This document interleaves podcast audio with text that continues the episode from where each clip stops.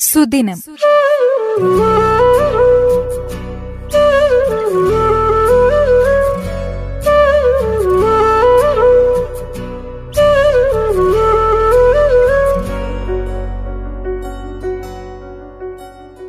ഇന്ന് ലോക മാതൃദിനം മാതൃത്വത്തിന് എന്തിനാണ് ഒരു ദിനം എന്ന് ചോദിച്ചേക്കാം. എന്നാൽ വാർദ്ധക്യത്തിലെത്തിയ മാതാപിതാക്കളെ ആര് നോക്കുമെന്ന് തർക്കിച്ച് ഒടുവിൽ വൃദ്ധസദനത്തിലാക്കുന്ന മക്കളുള്ള ഇന്നത്തെ കാലത്ത് മാതൃദിനത്തിന് പ്രസക്തിയുണ്ട്. ലോകത്തെങ്ങുമുള്ള സ്നേഹത്തിന്റെയും സഹനത്തിന്റെയും പ്രതീകമായ അമ്മമാർക്ക് വേണ്ടിയാണ് അന്താരാഷ്ട്ര മാതൃദിനം ലോകം ആഘോഷിക്കുന്നത്. മെയ് മാസത്തിലെ രണ്ടാം ഞായറാഴ്ചയാണ് മാതൃദിനമായി ആചരിക്കുന്നത്. അമ്മമാർ കുടുംബത്തിനായി നൽകുന്ന ത്യാഗങ്ങളെ ഓർമ്മിക്കുക കൂടിയാണ് ഈ ദിനം. മാതൃത്വത്തിന്റെ മഹത്വമാണ് ഓരോ മാതൃദിനവും നമ്മെ ഓർമ്മിപ്പിക്കുന്നത്. വീഴുമ്പോൾ കൈപിടിച്ച് നടത്തിയും തളരുമ്പോൾ തോളോട് ചായ്ച്ചും എന്നും കരുതലായി ഒപ്പമുണ്ടായിരുന്ന അമ്മയ്ക്കായി ഈ ദിനം മാറ്റിവെക്കാം. അമ്മ അത് വെറും രണ്ടക്ഷരം മാത്രമല്ല ആ രണ്ടക്ഷരത്തിൽ മുഴുവൻ നിറഞ്ഞിരിക്കുന്നത് സ്നേഹമാണ്. അമ്മയുടെ സ്നേഹവും വാത്സല്യവും മരണം വരെ നമുക്കൊപ്പമുണ്ട്.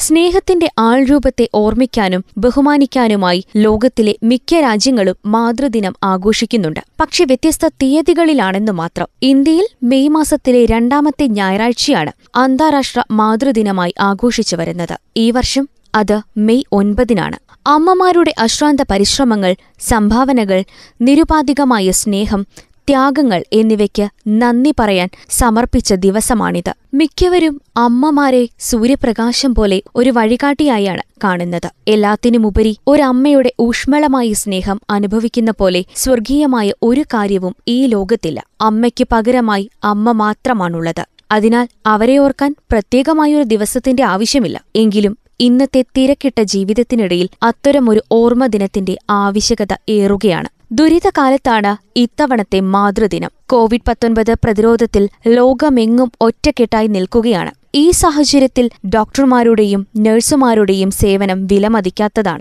അവരിലും ഒരുപാട് അമ്മമാരുണ്ട്. പ്രത്യേകിച്ച് നഴ്സുമാർ. സ്വന്തം മക്കളെ വരെ കാണാതെ ത്യാഗപൂർവം പ്രവർത്തിക്കുകയാണ് അവർ. ഈ മാതൃദിനം കോവിഡ് മഹാമാരിക്കെതിരെയുള്ള പോരാട്ടത്തിൽ മുൻപന്തിയിൽ നിൽക്കുന്ന ആരോഗ്യ പ്രവർത്തകരിലെ അമ്മമാർക്കു വേണ്ടി നമുക്ക് സമർപ്പിക്കാം. എല്ലാ അമ്മമാർക്കും റേഡിയോ മാറ്റിലിയുടെ മാതൃദിനാശംസകൾ. സുദിനം.